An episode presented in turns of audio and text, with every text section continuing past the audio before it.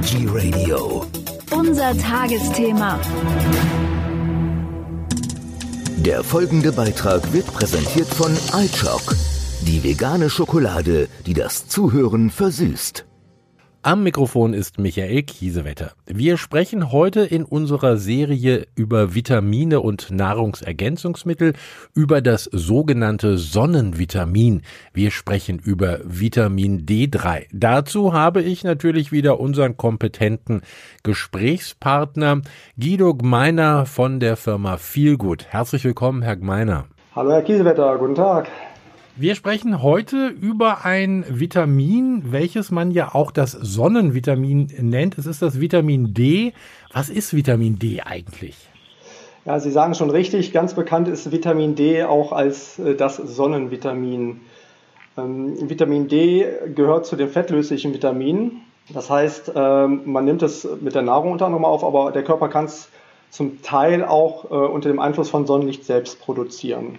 Aus der Vergangenheit hat sich schon herausgestellt, dass das Vitamin D3 gegebenenfalls gar kein Vitamin ist, sondern dass es schon äh, viel weitere Funktionen haben kann und deswegen ja teilweise von, von verschiedenen ähm, pharmakologischen Instituten äh, in die Hormonrichtung oder Hormonvorstufenrichtung eingruppiert wird. Aber das hat sich noch nicht umgesetzt, also es bleibt einfach ein Vitamin derzeit noch und wir setzen äh, oder man setzt es ähm, eifrig in Nahrungsergänzungsmittel ein, um da entsprechend dem Benutzer oder dem, dem Menschen, der halt einen Bedarf hat an Vitamin D3, äh, über Nahrungsergänzungsmittel zu helfen.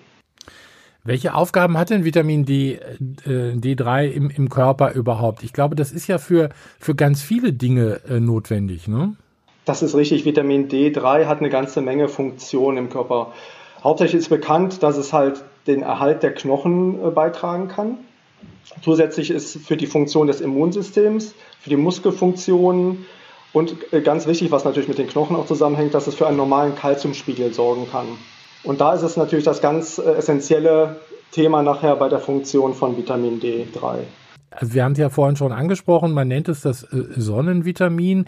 Äh, Im Sommer kann ich mir vorstellen, bin ich gut versorgt. Also wenn ich äh, oft draußen bin in der Sonne, aber jetzt fängt ja auch die dunkle Jahreszeit wieder an. Äh, da sollte ich doch eventuell was zu mir nehmen, oder? Weil ich kann mir vorstellen, dass keine Sonne, kein Vitamin D im Körper. Ja, äh, das ist ansatzweise komplett richtig, sagen wir so, aber allein schon im Sommer, wenn uns geraten wird, äh, schützt euch vor der Sonne, sonst habt ihr nachher Hautkrebs, also richtig kräftig Sonnencreme auftragen. Dann wird natürlich auch die entsprechende Strahlung, die UV-Strahlung blockiert, die eigentlich die Vitamin D-Produktion anregen soll. Also haben wir auch im Sommer gegebenenfalls schon ein Problem, dass der Körper selbst Vitamin D herstellen kann. Hauptsächlich ist das natürlich das Defizit, was entsteht in der dunklen Jahreszeit. Wir sind gekleidet mit langärmeligen äh, Kleidung, haben äh, ja keine, keine Sonnenstrahlen direkt, es sind Wolken am Himmel, es ist früh dunkel. Da ist es natürlich noch schneller dazu, in ein Vitamin D3-Defizit zu geraten.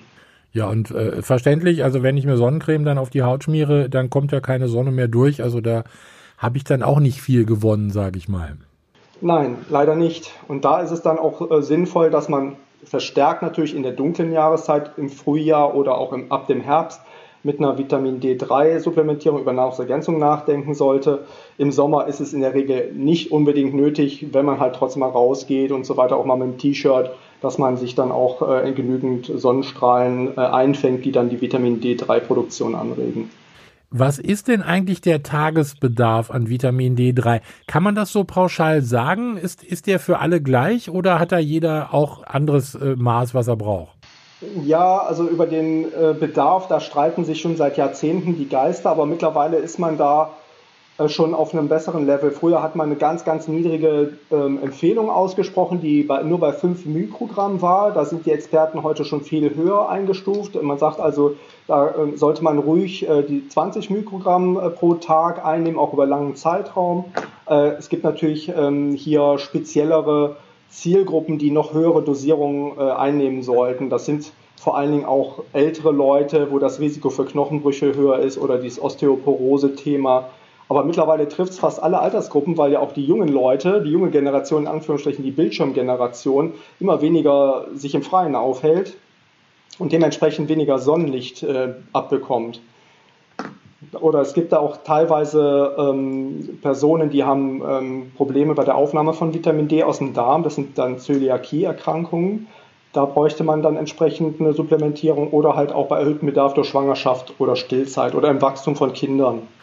Da gibt es ja auch äh, Pillen, ich sag mal, mit, mit, ganz, mit ganz unterschiedlichen äh, Inhaltsstoffen. Also ich habe da gesehen, äh, D3 in, mit 1000 internationalen Einheiten nennt sich das, EU oder IE, ja.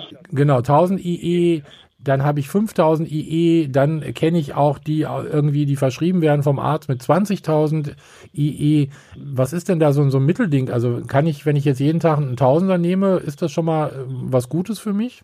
Ja, also diese 1000 Einheiten, das ist ja jetzt im Prinzip äh, nicht die Megadosierung. Da ist also auch, es ist keine, es gibt kein Risiko bei der Einnahme von Vitamin D3, also Überdosierung gibt es da nicht. Es gibt keine ähm, Nebenwirkungen.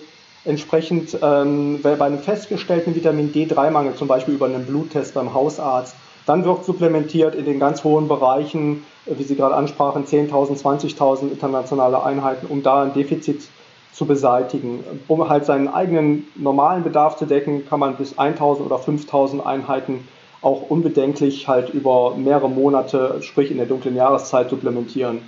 Ich habe ja mal ein Buch gesehen, äh, gelesen, ich weiß nicht mehr den Autor, ich glaube irgendeiner aus Amerika, der hat sich sozusagen geheilt mit Vitamin D. Der hat aber Dosen angesetzt von 100.000 am Tag.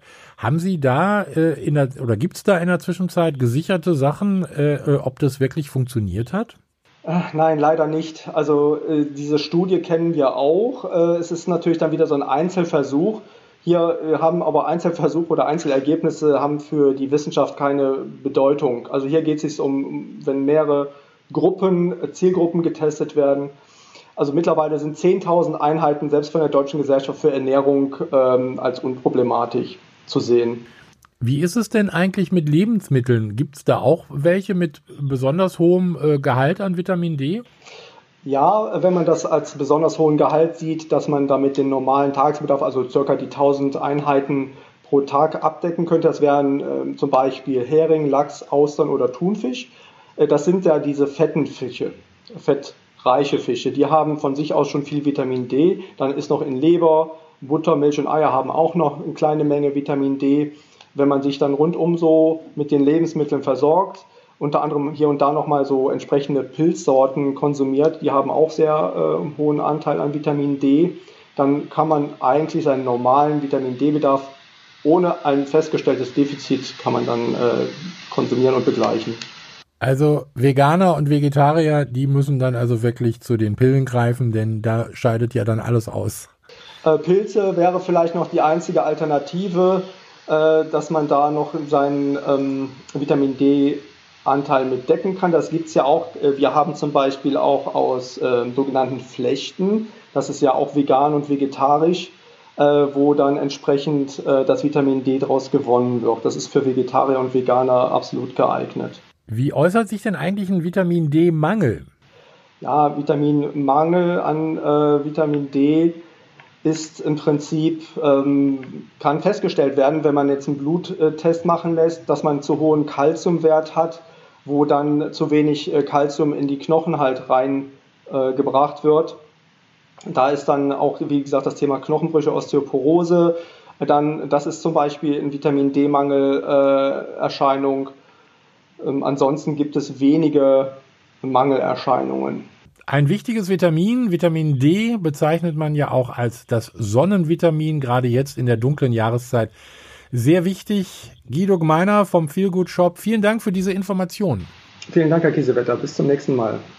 Der Beitrag ist vorbei. Die Lust auf Schokolade noch nicht? Kein Problem. iChock Nachschub gibt's im Bioladen und bei DM.